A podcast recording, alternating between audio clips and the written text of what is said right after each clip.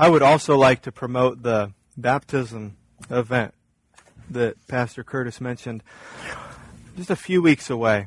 And if you call Veritas your church home, then we really would like to like to see you there. We don't have uh, many opportunities or many events throughout the year where we where we come all together as a church family, but this is one that we've done historically uh, since we started in in 2008. So uh, we want you to take advantage of, of, of this opportunity. So whether you're an official member or not, if you call Veritas your church home, we we actually, I would say, expect. If you, if you can't be there, you've got a really good reason. Okay, but we've already got a team organized to go and find people who who don't who don't show up. We know where you live, and we'll come get you. So please make it out. If you're visiting, um, you're welcome to. If you're our guest, you're welcome to. Your friends are welcome. Your neighbors are welcomed. Your coworkers are welcome. It's just a, a big party, and we get together and have fun, and we celebrate new life in Christ. So please make it a priority if it's not already for you. Uh, as well, if there are some who would like to be baptized, you know, we know a few of you, but if there are others who have considered baptism, or you'd like to talk with somebody more about that, we've still got a few weeks, and uh, either myself or Pastor Curtis or Pastor Matt, we would love to sit down and talk with you about what baptism is and what is involved there. So if you are interested in that, please let us know. You can email us from the website. You can get a hold of us on the city, or you come up to us in person. You can slip us a note. Uh, whatever you want to do, let us know. Give us your contact information. We'll make sure we get a hold of you in the uh, in the next few weeks. The book of Genesis is divided into two sections if you look closely. Chapters 1 through 11 and chapters 12 through 50. So we're getting through the first section today. You could say that we're halfway through the book, but those of you that are really good at fractions, you can see, you know, 50 chapters, chapter 11. We've got a ways to go. Chapters 1 through 11 and chapters 12 through 50. And the, these are primeval history and patriarchal history or primeval narrative and patriarchal narrative. In other words, the first 11 chapters that we've been dealing with is just primeval, early history. It is God's dealing with all of mankind. It's everybody's history. Believe it or not, you can pick up Genesis and you can read about your history in the first 11 chapters of Genesis. It's going to turn a bit in chapters 12 through 50. It's going to be patriarchal history where rather than dealing with God's uh, dealings with all of mankind, it's going to focus now on God's dealing with a, a specific family. Okay, the God of Abraham and Isaac and Jacob. And that's where we'll be beginning next week. Uh, but this morning, we'll get through that first section of primeval history. And our focus today will be on the first nine verses of chapter 11. This is really where I'd like to focus today. Chapter 11, verses 1 through 9. And as you heard Pastor Curtis read, the first nine chapters of 11 are sandwiched between two genealogies. So in the middle, you've got what we would call God's judgment on Nimrod's city. That's what we're going to look at today. God's judgment on Nimrod's city the city of Babel. But then on both ends, you have two genealogies, one in chapter 10, verses 1 through 32, and then after this account of Nimrod's city in chapter 11, verses 11 through 32, 10 through 32. So the first genealogy is giving a foundation for what we're going to look at today. And the second genealogy just gets us from Noah to Abram. Because we've been studying Noah and now in chapter 12, we're going to start looking at Abram. And so the author is connecting all the dots for us to see how this family eventually begat Abram. But we're going to look a little bit at this first genealogy that we find in chapter 10, verses 1 through 32, because it is foundational to the story of Babel that we're looking at. There's a purpose to the genealogy that the author gives us in verse 25, or verse 32. Look at verse 32 of chapter 10. At the end of the genealogy, Moses, the author, said, So these are the clans of the sons of Noah according to their genealogies in their nations, and from these the nations spread abroad on the earth after the flood. So he's telling you that what this genealogy is showing you is how the nations spread abroad on the earth after the flood. That's important because that's exactly what God told Noah to do. God told Adam first, be fruitful and multiply and fill the earth. Okay, this is an account of the earth getting filled. And then after the flood, God came to Noah and he told him the same thing. Be fruitful and multiply and fill the earth. So it has always been, it was God's desire to see people spread out over the entire face of the earth. And not just to populate the earth, but to fill the earth ultimately with His glory. Right, remember, we, we, we say that all the time. God's purpose in all things is His glory. God is after His fame, His renown, His glory, His name to be praised. That is the end of everything, and that's where it's all going. So His goal was not just to populate the earth, you know, but for his name and His greatness and His glory to spread out over the face of the earth as people who love Him begin to, you know, populate everywhere. And everywhere they go, they're obeying God, believing God, enjoying God, proclaiming God, and so God's greatness then spreads. So God is, is, is telling His people, as you spread out, be fruitful. As you spread out, be fruitful.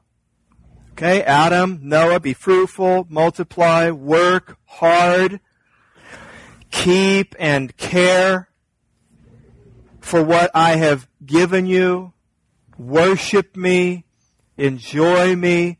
This is what God calls his people to do. So, this genealogy, when we first read it, this genealogy, it may at first look to be a description of man's obedience to God's mandate. God said, fill the earth. And then what do we read in, in 10, 1 through 32? We read about man filling the earth. So is this an account of man obeying God? God told him to spread out and man spreads out. Well, what we find out today is that is not, that is not the case. That is not the case. God's people will not spread out in obedience to God God's people, we read, God's people will spread out as a result of God's judgment on their failure to obey Him. God tells them what to do. They don't do it. So God makes sure that His will still gets accomplished. There's a very important principle there. And that is that, that we, we think or try to frustrate God's plans, and that is really kind of funny. That's the principle. You cannot frustrate God's plans. He can frustrate your plans. Christian, prepare to be frustrated. You will be frustrated at times because you will make your plans, but the Lord will direct your steps. Okay, it is very encouraging, Christian, because you know that, wow, I look out and things look like they're not going God's way. And it looks like God's plan is being taken off track. It looks like His agenda is being thwarted. It looks like maybe the victory is not going to come. It looks like God's will is being resisted to the point where it's not going to go the way that we hope. And you need to hear and understand and, and remember that God's plans will stand and God's purposes, every one of them will be fulfilled. And we've got a perfect account here where man tries to frustrate God's plans and God frustrates man's plans. Let's pray. We'll get to work. Our Father in heaven, thank you for this day. Thank you for the grace and mercy that you've poured out on us. God, there are many here today, I'm sure, who want to hear from you. And so I pray that they would hear from you. you put good words in my mouth, that your word would come through and that your Holy Spirit would help us to understand what you have for us. And I'm sure there's people here today who don't want to hear from you. I'm sure some know that and would acknowledge it, and others may not. God, my prayer for all of us would be the same. That, that your word would be what you describe it to be.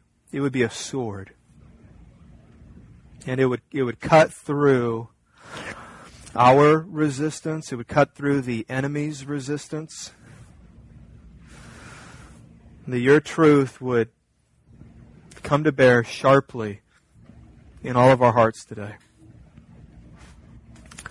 God, we pray that you would keep us from the sin of Babel. God, that you would protect us from ourselves. God, that you would keep us from becoming an arrogant and proud people who dismiss you. And so, Father, we pray as our Lord Jesus Christ taught us to pray. Our Father in heaven, hallowed be your name. Your kingdom come. Your will be done on earth as it is in heaven. Give us this day our daily bread and forgive us our debts as we also have forgiven our debtors.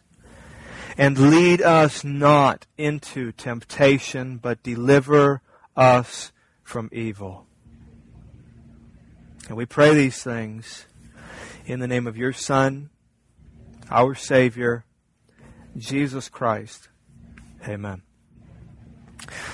Before we move into chapter 11, I would like to draw your attention to one descendant in particular that we find in chapter 10, chapter 10, verse 8. And I'm drawing your attention to this one descendant because he is the founder of Babel, which we're going to study today. He is the, the, the, the master architect, okay, of the city of Babel. And we find him here in verse 8. His name is Nimrod. Nimrod, which has come to mean various things. But here's Nimrod. If you remember reading before in chapter 9, you'll recognize him because he is the great grandson of Ham. Okay, and Ham sinned grievously against his father Noah. Okay, well, Here's his great grandson, and his name is Nimrod. And he's not a lot different from his great grandfather. He's also, if you remember Canaan, he's also Canaan's nephew. Remember what we heard about Canaan in chapter 9, verse 25. Noah said, Cursed be Canaan, a servant of servants shall he be to his brothers. So here's Canaan's nephew, Ham's great grandson, Nimrod, and it tells us a couple things about him. Let's look at what we see. First of all, it says he was the first on earth to be a mighty man. Now we may think when we first read this, as I did, that this means that Nimrod was a, a stud. This is the guy you want, to, little boys, you know, t-shirts, right? It's Nimrod. Capes, Nimrod. You want to be like Nimrod because he was the first real mighty man. You might assume that means a, a mighty man of God. So he's the one that you want to imitate and he's the one that you want to look to. I don't think that's what this means when it says that Nimrod was a mighty man. There's men who are mighty with God and there's men who are mighty without God. And there's men who, who promote themselves and, and their strength and their might. And we would call them mighty men, but that is distinct from mighty men of God. Nimrod is mighty, not in a positive sense, God mighty through him. Nimrod is mighty in a negative sense. This is wicked might. This is not noble might. He is mighty in a self-promoting, God demoting kind of way. And he has a reputation in the sinful world as a mighty man. But he is, as we'll see from the city that he designs, he is a godless man. So he's mighty, like Nebuchadnezzar, for example, was mighty. And Nebuchadnezzar, who is a part of his Babylonian progeny that comes along later in his city. Remember how Nebuchadnezzar talked about himself? He was a, he was a mighty man. He was probably the most powerful man in the entire world at the time. It went to his head a bit. In Daniel chapter 4 verse 30, this is what he said. Is not this great Babylon which I have built by my mighty power as a royal residence and for the glory of my majesty? That's like move away from him when he's saying that. This is all about himself, right? He was mighty and he knew that he was mighty.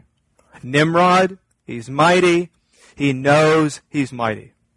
This may very well be a reaction to what God said about him and his family. it, it is him working against and fighting against how God said this family would be characterized. Because God looked at his great grandfather and God looked at his uncle and said, You're going to be a servant to all. Well, Nimrod does not look like a servant. But God said, ultimately, in this family, here's what you're going to have. You're going to be a servant to your brothers. And so what you probably have here is Nimrod sort of getting in, in the face of people, in the face of God, and saying, I don't know about all of you, but I find this pronouncement of God, this curse, to be a disgrace on our family. And I'm going to push against this. And this will not be my judgment. I will fight that judgment. I will, you can hear him, right? I will never be a slave. And now he, here he is in this line of slaves. But he is, in the view of many, he is a mighty man. The thing we read about him is at the beginning of his kingdom, that's probably key as well, his kingdom. The beginning of his kingdom was Babel. From that land, he went into Assyria and built Nineveh. So first he built this city, Babel, and then he goes to Nineveh. And we're going to learn in just a bit why he left Babel and went to Nineveh. So he is responsible for building two uh, very important cities in your Bible. And they are not important in a positive sense, but in a negative sense. Babylon which was the capital of the Babylonian Empire, and Nineveh, which was the capital of the Assyrian Empire. And these are two of the greatest, in their time, they were the greatest empires in all the world. They were great and mighty empires. They were great and mighty, like their founder, Nimrod. But they were also completely and totally wicked. Wicked empires. So here in chapter 11, verses 1 through 9, we read about the beginning of one of these cities of man. This first ungodly city, Babel. So that's Nimrod, and here's his city. Verse 1 and 2. Now the whole earth had one language and the same words. And as people migrated from the east, they found a plain in the land of Shinar and settled there. Verse 1 may at first sound repetitive.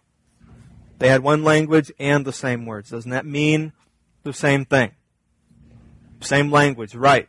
So they're using the same words. But actually, in the Hebrew, this is making a, a distinction. Okay, they had a, a, couple things in common. Literally what this says is that the, old, the whole earth had one lip and the same words. This means that they had the same words. They, they all spoke in our church would be the English language. They all used the same words and drew from the same vocabulary, but they also had a common lip. In other words, the source of, of, of where their words and their languages came from what was also common. What this is telling us, when they had a common lip, is that they had a common ideology. They weren't just united in language, they were united in culture. They were united in their ideology. They had the same system of, of, of beliefs and they had the same ideas and they, they had the same pagan religious faith. They were united in this. So, so the author is telling you that they didn't just speak the same way, they thought the same way. Same language, same lip. It's like today you might look at someone and say, at, some point in your conversation with them, now you're speaking my language. Now when we say that, right, what does that mean? It doesn't mean that the person just started speaking English. When we say that, we're saying, okay, no, now you're talking in a way that agrees with my ideas and, and my beliefs and my convictions. So, the city of Babel was interesting. They were totally a like-minded people, a united people. And it was much more than they spoke the same language. And so God is going to diversify them in much more than just dividing their language, we'll see. They did have a common language, but they also had a common well from which their language came, same thoughts, same ideas, same beliefs. And now, as we read on, we find out what, what were those beliefs? We're going to find it out. What, what are their actions? What is the activity? Because that's going to flow from what we believe. So we're going to learn what it was that they believed by seeing how they acted. The first thing in verse 2 that we don't want to overlook. And as people migrated from the east, they found a plain in the land of Shinar and settled there. They settled there. This was wrong. This was wrong because God did not tell his people to settle there. God told his people to spread out and fill the earth. This is not a good settling down. Some of us use that expression settling down and it means a good thing. Oh, that boy really needs to settle down. Or that young man needs to settle down. Or, or, or some someday you will settle down. And we may mean things that can be good, like uh, have a, raise a family and, and, find a husband or a wife and have children and, and build a home. And that can be settling down. And there are ways that that glorifies and honors God. That is not what the author here is talking about. That kind of settling down honors God. These people settled there as opposed to filling the earth.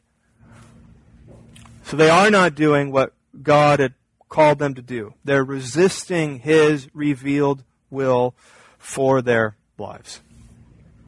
Verses 3 and 4. What else did they do?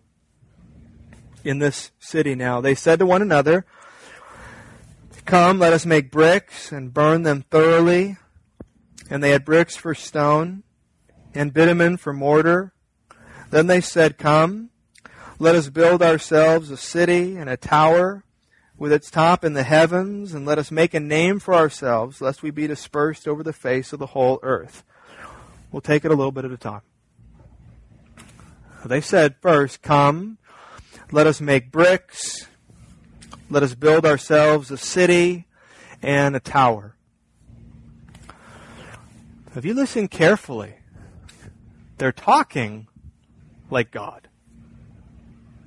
They're talking like God if you've read the first 10 chapters of Genesis, it, it'll sound just like what God said in chapter 1 about what God was going to do when he said, amongst the Father, the Son, and the Holy Spirit, let us make man in our image.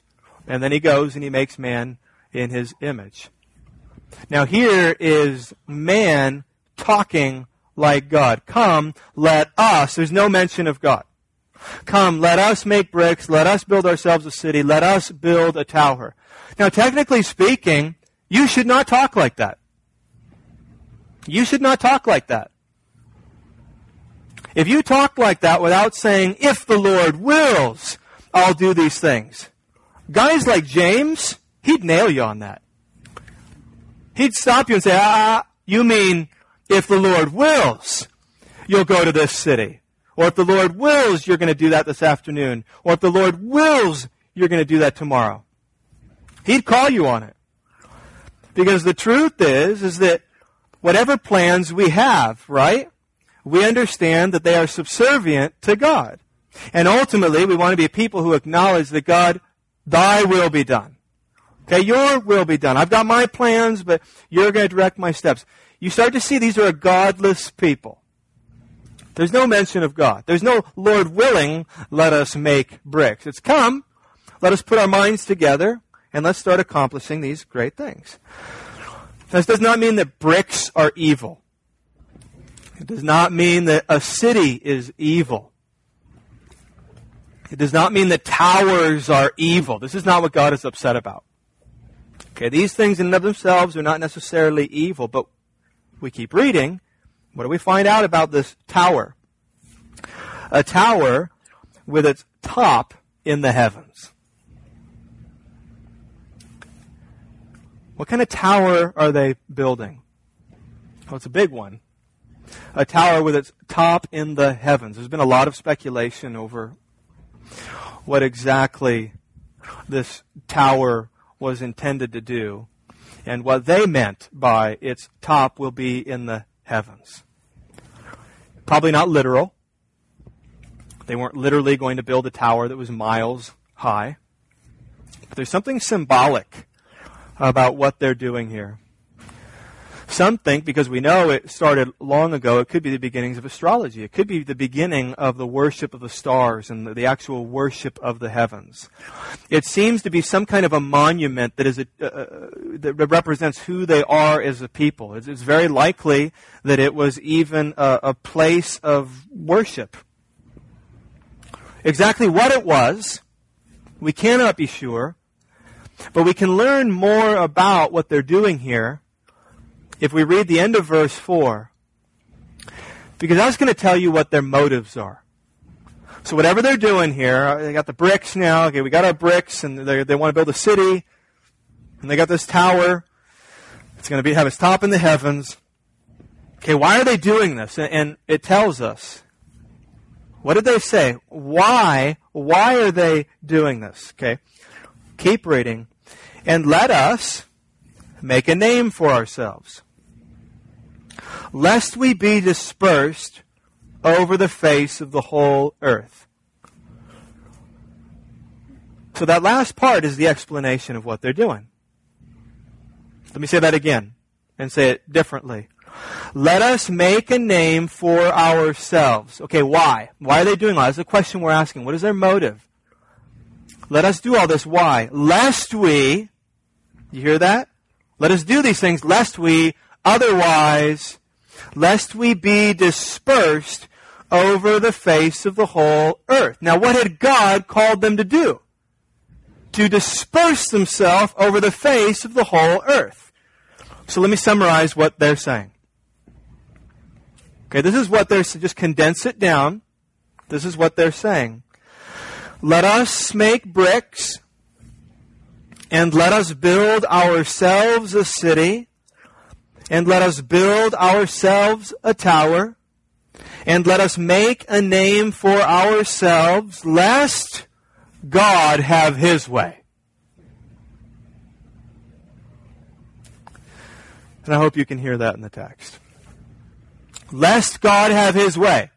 Lest we be dispersed over the face of the whole earth. We don't want to be dispersed over the face of the whole earth. We don't want to spread out. We want to consolidate power. We want to make a name for ourselves. We keep spreading ourselves out. We keep thinning ourselves out. Only God's going to be great. What about us?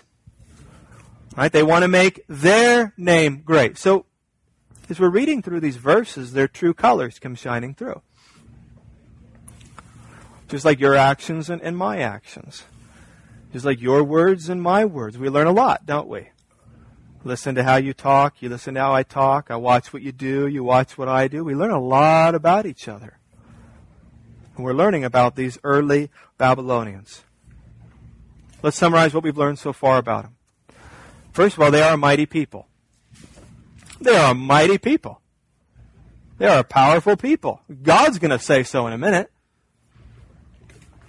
God's going to compliment them. They are a mighty people. They are industrious. Not a bad thing necessarily. They're self sufficient. Not a bad thing necessarily. They are united. They are united people. They are like minded people. Those are good words in our we like those words. Unity? That's a wonderful word, isn't it, in our culture? We love unity. There are people at this point who are at peace. We love peace. They are like minded. How cool is that? They've got the same ideologies. They, they think the same way. They've got the same beliefs. They've got the same convictions. Right? They're not even having to tolerate one another. It's just good. They just, their life is just, it's all coming together. They're a mighty people. We do see that in the text. Secondly, we see they want to make a name for themselves. They want to make a name for themselves. Now we're going to see what they're united for. They want their glory, not God's glory. They want their name to be in lights, not God's name to be in lights. They want to honor and glorify themselves. Names are a big deal in the Bible. When it says they wanted to make a name for themselves, that's a tremendous affront to God. Because who names people? God names people. God names people. God names his people. We're going to see with Abram. He changes Abram's name, changes his wife's name, changes Jacob's name. Meanings are uh, uh assigned to these names that have great significance. That's why it was such a privilege when God looked at Adam and said, You know what? You name the animals. That was a really big deal. A lot of authority that he gave to Adam. So names are a big deal. And, and here's what these early Babylonians are saying. We don't want anybody to name us. And we don't want anyone else's name. If you're a Christian, right, what, what's the name on the back of your jersey? Christ. You bear the name of Christ. So here's a people who are saying, we want to make a name for ourselves, and we're not interested in God's name. As well, third, they want to prove that they could achieve anything without God. They are a godless people. They are looking to establish a city. They are looking to establish a kingdom without God. They are looking to do great things without God. And here they are erecting a monument that is meant to symbolize this. We don't need God. Look what we can do. Put our minds together, put our work together, put our hearts together, and look at what we're able to do. What is the message that's going forth from Babel? It's we can do great things apart from God. We do not need, in fact, God, we don't need you to come down to us. Thank you very much. We can build a tower right up into the heavens. We can get to you on our own. No help needed. God. They're an arrogant, arrogant people. So what you have here, remember the family that we're looking at. There were three sons from Noah. Shem, Ham, and, and Japheth. Okay, we're looking now at the line of, of Ham. And from the line of Ham comes many great enemies of God and his people. And there you have a descendant named Nimrod, and he's establishing this kind of a city. So what we have here is a portrait of a godless family. It's a portrait of a godless family.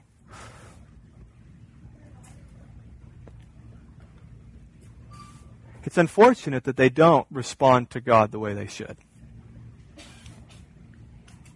I mean, here God has said to Noah and his family, which includes this family, this line of Ham, and God said to all of them, right?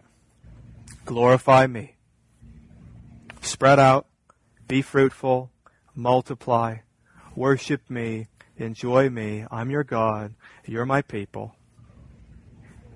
And then, because of the rebellion in Ham and his godlessness and the future godlessness of his descendants, God said to this family, Cursed be Canaan, a servant of servants shall he be to his brothers.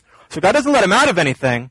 You are still to honor me, to glorify me, to worship me. This is God's call on all people multiply, fill the earth. But this family, because of you and because of your rebellion and this rebellion that you're going to pass down to all your kids and all your kids, this is a cursed family and you will be a servant to all. Now there are two ways to respond to God when He does something like this. And there are two ways that people respond in your Bible to God when He does things like this. One is to cry out for mercy and the other is to shake your fist at God. What does Nimrod do? He shakes his fist at God. God is a merciful God. Remember these scriptures? Leviticus 26:40. But if they confess their iniquity and the iniquity of their fathers, if then their uncircumcised heart is humbled, and they make amends for their iniquity, then I will remember my covenant with Jacob and you see in the Bible people from cursed lines become godly people. God is a loving and merciful God, and He is willing to forgive. There's no crying out for mercy here. They just dig their heels in. Exodus 34, 6 and 7. The Lord, the Lord, a God merciful and gracious, slow to anger, and abounding in steadfast love and faithfulness, keeping steadfast love for thousands, forgiving iniquity and transgression and sin. So one reaction is for these people and for Nimrod and for his family to plead with God for mercy. Say, God, be merciful to us. We have sinned greatly. Our fathers have sinned greatly. Our grandfathers have sinned greatly. Forgive our sin and deal with us according to your steadfast love. That is one way to respond. And the other is to shake our fist. To say to God, We'll show you, God. We'll show you will defy you, will defy your judgments, will beat the odds. You will not rule over us. We will do great things without you. God, you underestimate the power of the human spirit. God, you underestimate our abilities. We will take care of our own problems. We do not need you. James Boyce says so. It creates the arts, raises an army, builds its cities, and marches out to make a name for itself in defiance of God's decrees. The tower is a symbol of human autonomy, and the city builders see themselves as determining and establishing their own destiny without any reference to the Lord.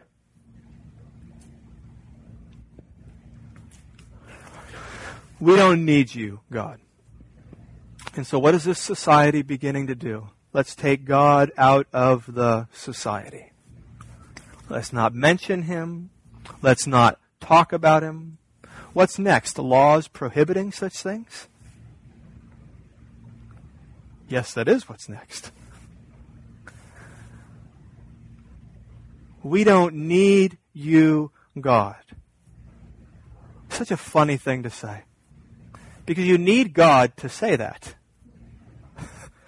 Like, well, you need a mouth to say that. God made your mouth. You need air to breathe into your lungs. You need a mind to conceive the words. You need God to have the ability to say, you don't need God. So we have people who believe they do not need God, but know they do need God and want God to know that they don't need Him. It's like the people in the world today who do not believe in God and they want Him to know that. That is, that is the spirit of much atheism today. We do not believe in God. There is no God. And we want everyone, including God, to know how we feel about Him.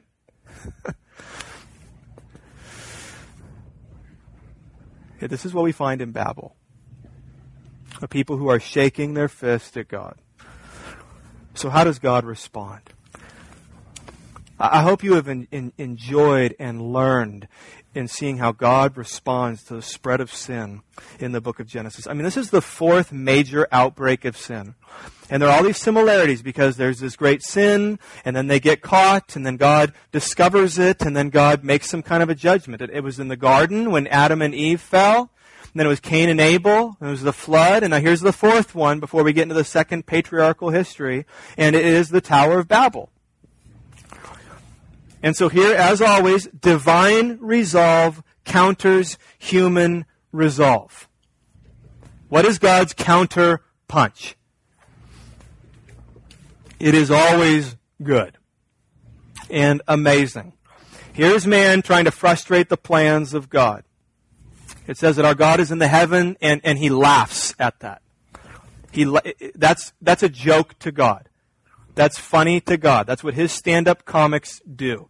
They talk about our great plans of how we're going to frustrate God. That's, that gives him a chuckle. God will frustrate the plans of man. He'll frustrate the plans of the wicked. So here we go.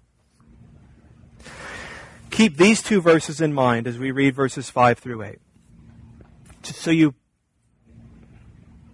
remember this about God's character and his dealing with man, because this is an example of it. I want you to keep Psalm 33:10 and Job 5:12 in mind. Here's what they say. Psalm 33:10 says, "The Lord brings the counsel of the nations to nothing. He frustrates the plans of the peoples." This is our God. Job 5:12. He frustrates frustrates the devices of the crafty so that their hands achieve no success. And now let's read what God does. First, verse 5. And the Lord came down to see the city and the tower which the children of man had built. This is great. You may miss this. I want to point it out so you can see what happens here. Here are these people, right? Building this great, wonderful tower, a testimony of their might and their greatness. It is their effort to make a name for themselves. And so they've built this great tower and its top is in the heavens. And yet God has to come down to see it. See the irony here? You see what God is saying? It's an anthropomorphism, what describes God as if he was a man. God clearly isn't a man, but it helps you to get insight into the mind and the heart of God, how he deals with his people.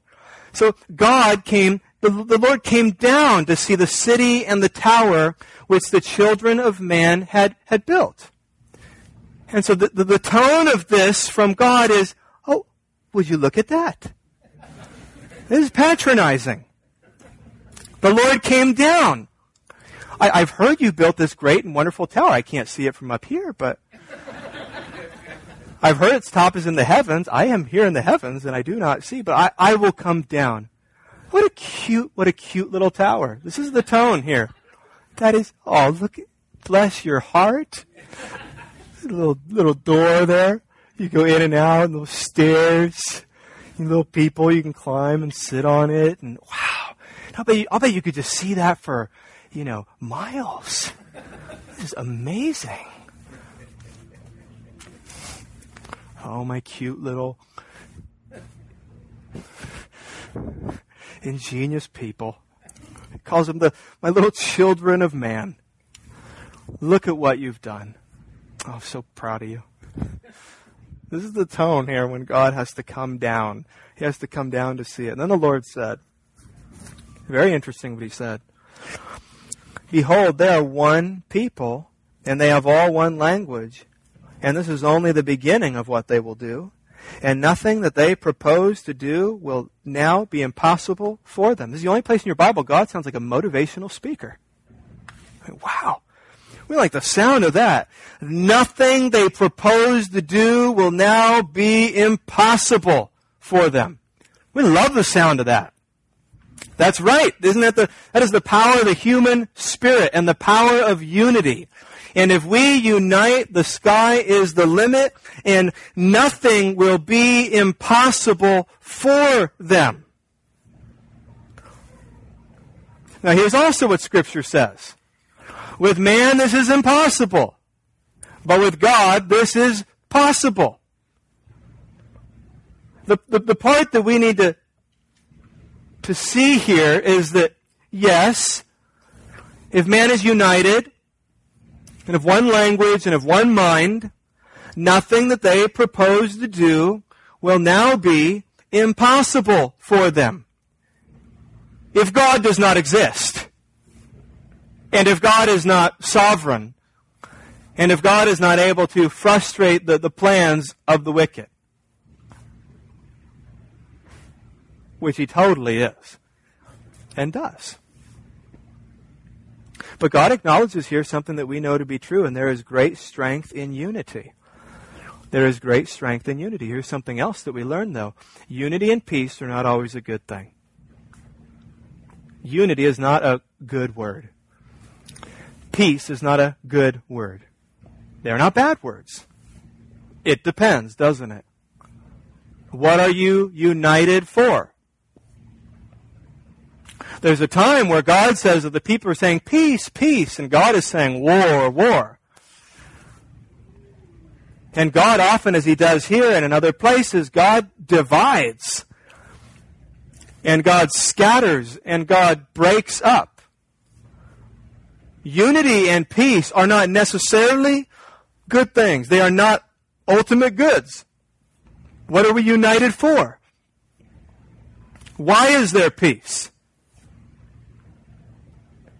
What is it that we're after? What is it that we're trying to do? This is why God throughout history we can we'll read it here, we read other accounts in the Bible, but we just know this in human history. God throughout history frustrates and destroys the unity of the wicked.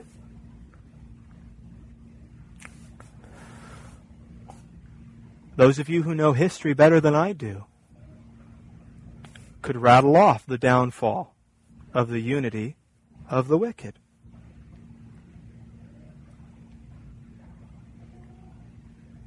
Because God does not always let unity prevail.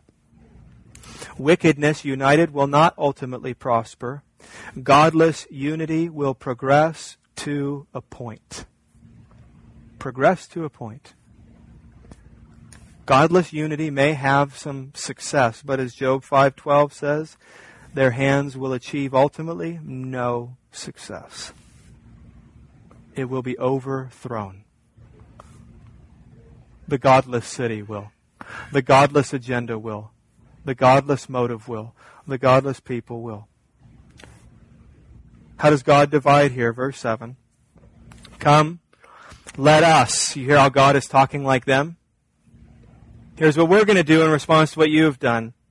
Come, let us go down and there confuse their language so that they may not understand one another's speech. What an ingenious thing that God does.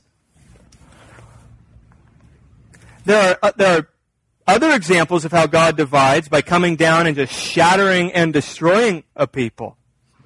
Here, what does God do? He comes and He makes it so they are no longer of, of one language and one lip. No longer are they going to have common words and common ideology. He comes and does a work where he splits that, that all up. So here they are, right? They're all speaking the same language, thinking the same way, trying to uh, accomplish their their work, and then one moment they're, they're being productive, and the next moment nothing is getting done because they cannot understand one another. You've experienced this on a small scale when you call your cell phone company and they outsource you to some country where you cannot understand what the person on the other line is saying, and you know you're not getting anything done in that conversation. You can't understand each other. There's a language barrier. And so the people began to, to, to, not have the abilities that they had because God came and confused their language. And so today, what do we call it when someone is speaking rapidly and foolishly and incomprehensibly? They are babbling. Just babbling. And so verse 8, so the Lord dispersed them from there over the face of all the earth. So what we find is what we read in chapter 10 was not a testimony of man's faithfulness to obey God's commands, was it? What we read in chapter 10 was a testimony of God frustrating man's plans to see that his will was accomplished. A couple points, a couple conclusions, a couple things to think about. Number one, real simple. A godless city is really not great. I just said real simply, right? I tried to make it sound, you know, cooler or smarter. A godless city is really not that great. It's empty. It's empty. A godless city is not great, it's empty. A godless people are not great, they are empty. It may look great. A godless nation is not great. A godless nation is empty.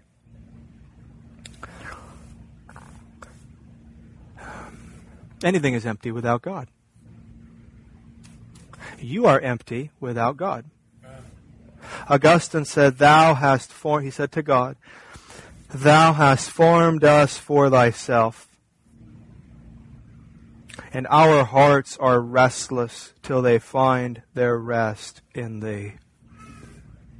So no matter how great a city is, no matter how great a nation is, no matter how many great things it has going for it, if it's godless, it is empty.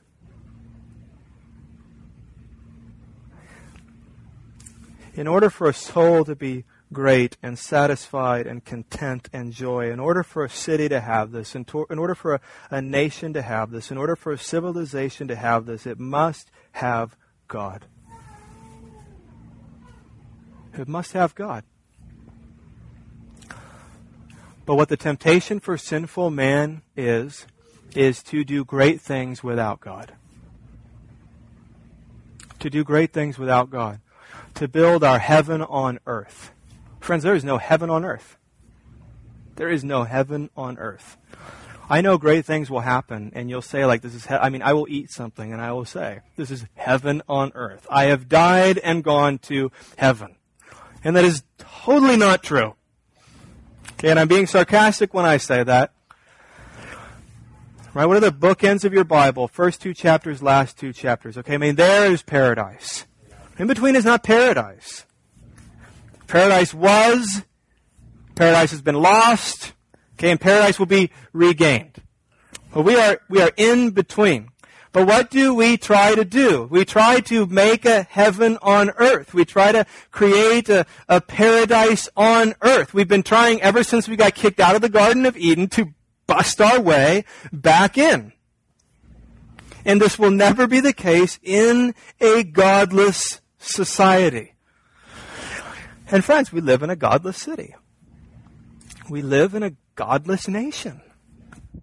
We, we, we, we live in a place where there are many great things. But biblically speaking, it is not great. Because godlessness is not good. And all of the wonderful blessings that we have, like freedom and opportunity and liberty and on and on and on, they pale. They pale in comparison to godliness. And we live in a godless place. The second point I would make is that alarming to some, I think. This is also very clear. Godless cities will not last. They will either change or they will disappear. Godless cities will not last. You saw it with the city that Cain made, the godless city Cain made. That didn't last. In fact, Cain's sin permeated until the whole world. Every inclination was the heart, only evil all the time, unrestrained, no law. God sent the flood to frustrate that wicked plan. God sent a flood to end that godless city. And now we see God come in a very different way, but he brings judgment on this city of Nimrod, this city of Babel because God promised never again to let man's sin reach that great extent. And now here's another example of God doing that when he comes and, and breaks up this ungodly civilization that will not last. James Jordan says this. False, rebellious faith will always be broken off in history. The secular humanist faith that man can do great things without God is always doomed to frustration and failure. God permitted that faith to run its full course once before the flood, and he will never permit it again. And so Proverbs 16:8 is true when it says that pride goes before destruction and a haughty spirit before a fall. A godless city, a godless nation is proud. We are a proud city. We are a proud nation. Often this proverb gets misquoted or overly condensed to say that pride comes before the fall. That's not technically what it says. Pride comes before what? Destruction. Pride comes before destruction. And friends, look and see that human history, human history is the record of creatures trying to build empires for themselves and trying to do this to make a name for themselves, and none of those empires have ever endured over time. The proud may stand for a season, but sooner or later they will fall. Now that's alarming to some of you because it is very clear to you that you live in a very proud and godless city. And it is true. It is true.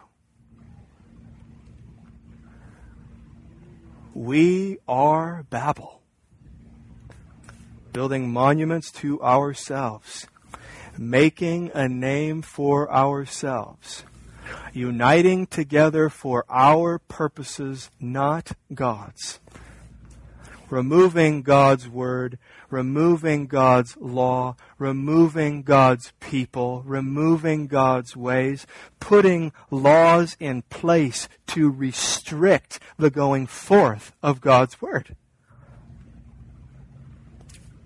That is Babel.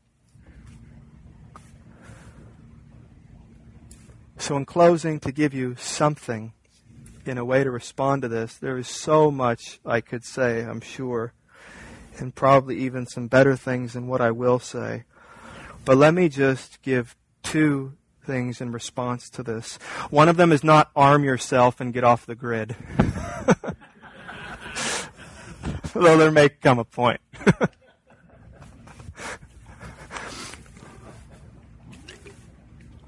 Because that is the temptation, right? Now, there's doom and gloom talk. Swing by Costco and get every canned good you can snatch up. Start building a bunker in your backyard when you get home. All right, well, let's get a little more down to earth. Number one, pray. I really hope that you don't hear that as a cop out answer. We tend to because we just, we don't get, it seems, how significant prayer is and how important prayer is and, and believe that prayer is God's means that He uses to change a people. So we must pray. We must pray for leaders. We must pray for lawmakers. We must pray for revival. We must pray for revival throughout our godless city. Because there is, as there has always been, there is a remnant, right? A remnant, a, like a, a small piece. There's a remnant of people in America, for example, and in the church who actually love Jesus and actually believe the gospel and actually want to obey him and enjoy him more than anything else on the planet and want to proclaim him. There is a, a, remnant, and as the Spirit works and that remnant grows and the tipping point changes, you move towards revival. And so we pray for revival. Not banner waving, tongue speaking, flips off of stage, glitter from the ceiling revival, but hearts enlightened, souls filled by the Holy Spirit, truth proclaimed, new creation, revival. We want that. We should pray for that. We want that. Do we pray for that? We should pray for mercy. We should pray for mercy. Why hasn't our flood come? I don't know. Why hasn't God come down and confused us? I don't know. Being merciful now, God be merciful. Be merciful. Father, we don't want to be an example of judgment. None of us do. We would love to be an object and an example of your mercy. Change our hearts, change the hearts of these people. We pray. And number two, be godly yourself. Here we are in a godless city, in a godless nation. We must be godly. We must be. Listen to all the ways we're described as we're a city on a hill. We're, we're a godly city within a godless city. This is who we are as the church. City on a hill, right? Uh, we're like a lighthouse. Okay, we're salt of the earth seasoning it, preserving it. Okay, this is who we are supposed to be. God's witnesses, God's ambassadors, making disciples of all nations and teaching them to obey all that the Lord Jesus has commanded. This is what God has called us. So we must ourselves look, look inwardly and look, look at yourself. We must be godly people. Because here's what can happen. When you live in a godless city, you can look godly when you're not really godly because the backdrop is just pretty bad. And that's how we all evaluate ourselves. Or by human nature, we just we compare ourselves to others. Oh, so lined up against that guy, I'm doing pretty good. Yeah, I'm godly. I'm at church every Sunday. Very godly not like him. I'm not like him. When you live in a godless city where there's so much godlessness, where just God is not talked about, He's not proclaimed, He's not obeyed, it can be very easy to, to settle for this downgraded godliness that is really no godliness at all. Godliness is, is a life permeated by God. Not a life that is compartmentalized and I'm godly here, I'm godly there. I'm godly on Sunday. I'm, I'm godly with my family. I'm, I'm godly at work. I'm God. Is your family godless? Is your work godless? Is your work godless? Is your free time godless? Is your vacation godless? Is your thought life godless? Are your weekends godless? Are your parties godless? There's so much that we do, and there's so much to our life. And if we're to be a, a godly people, then every facet of our life is to be oriented toward God. And many of you may discover that when you say, Search me, O God, and know my heart, try me and know my thoughts, See if there be any wicked way in me, and lead me in the way everlasting. You will discover that there is much that is ungodly in your life. Is God a part of everything? Is God's Word applied to every area of your life? Do you believe that you exist for God or do you believe that God exists for you? I wish we would really ask ourselves that question and really think about it. Do you believe that you exist for God? Or do you believe that God exists for you? What monuments are we trying to build? What is the goal of our life? Is it to glorify God and enjoy Him forever? Or is it to exalt ourselves and to make a name for ourselves? Are we more concerned with God's name to be praised, or are we more concerned with our name to be praised? I'll close with an illustration that demonstrates how I see in my own life that I'm so tempted to have my own name be praised. I battled with it this week and didn't even know I was battling with it until this morning. And I realized it. So to start the illustration, I need to brag about my son, Jackson. So let me tell you a little bit about my son, Jackson. Uh, Jackson is six years old, and he played baseball this year. And I've been living vicariously through him. The first half of the season, he couldn't even play because he broke his hand and he was in a cast.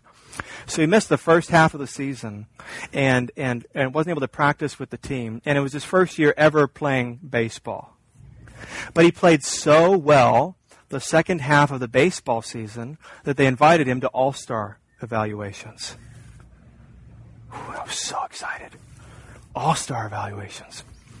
So we go out there this last week and it's Tuesday night, and they've got like 30 kids they bring out, six and seven year, five, six, seven year olds, and they're going to choose 12, and they run them through all these drills, and they evaluate them. And so this whole time, I am an anxious and nervous wreck sitting there. And do you know what I'm doing? This is honestly, this might frighten some of you seeing in my heart right now. I am sizing up all the other children. I am sizing them up. I am comparing them to my son. I am, I am weighing them against him.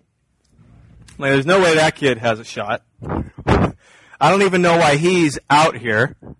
He's wasting the coach's time. And I, I'm really, I'm thinking like this.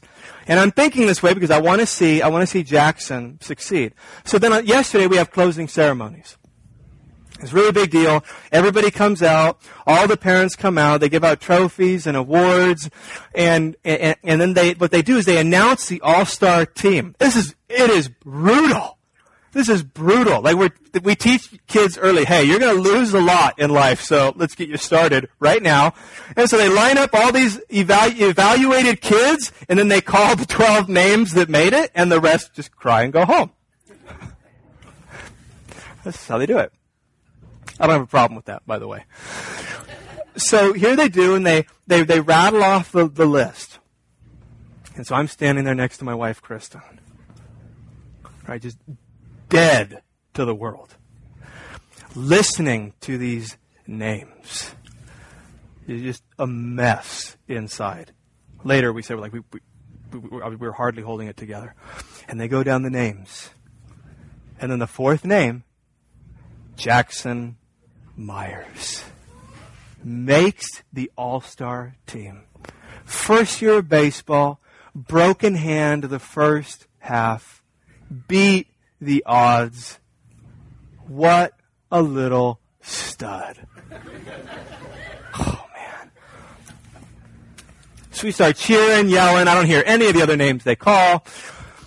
All the kids come over, and then they've got a, then they've got a meeting right in the middle of the field that, that is for those who made the All Star team. And so here's Jackson, and he starts heading back to the middle of the field. And as he's walking away from me, guess what I see that just stirred up so much joy in my heart? You know what it was? It was the name on the back of his jersey Myers. And you know what? If he would have wanted to put a jacket on in that moment, I would have said, no way. You know why? Because I want everybody to see that there's a Myers boy in that huddle. Now, first, let me say, I am not saying that that all of that is sinful. I'm not even saying that all my thoughts or, or emotions were sinful in that or that I regret much of that. I don't. You can figure out which I do and don't approve of. But, but here was my conviction. My conviction this morning is that in, in that moment, my name was my priority. And in that moment, the glory of my name was most important to me. And in that moment, for me, it went beyond, I'm proud of my son. And it was, I love that people see that name. And I thought, am I not, in those moments, imitating those in Babel who want to make a name for themselves?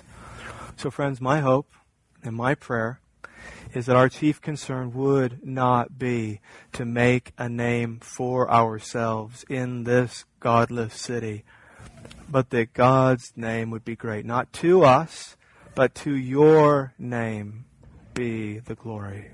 Let's pray. Father in heaven, you know that we are a wicked, sinful people. God, we are new creations. We are also your saints. The new is gone, the old is come. We've been filled with your Holy Spirit. We are forgiven. We are washed clean. And we are sinful still. And there is still cleansing that needs to be done. And there is remaining sin that we still fall prey to, God. So, Lord, we ask you again that you please forgive us for our sin.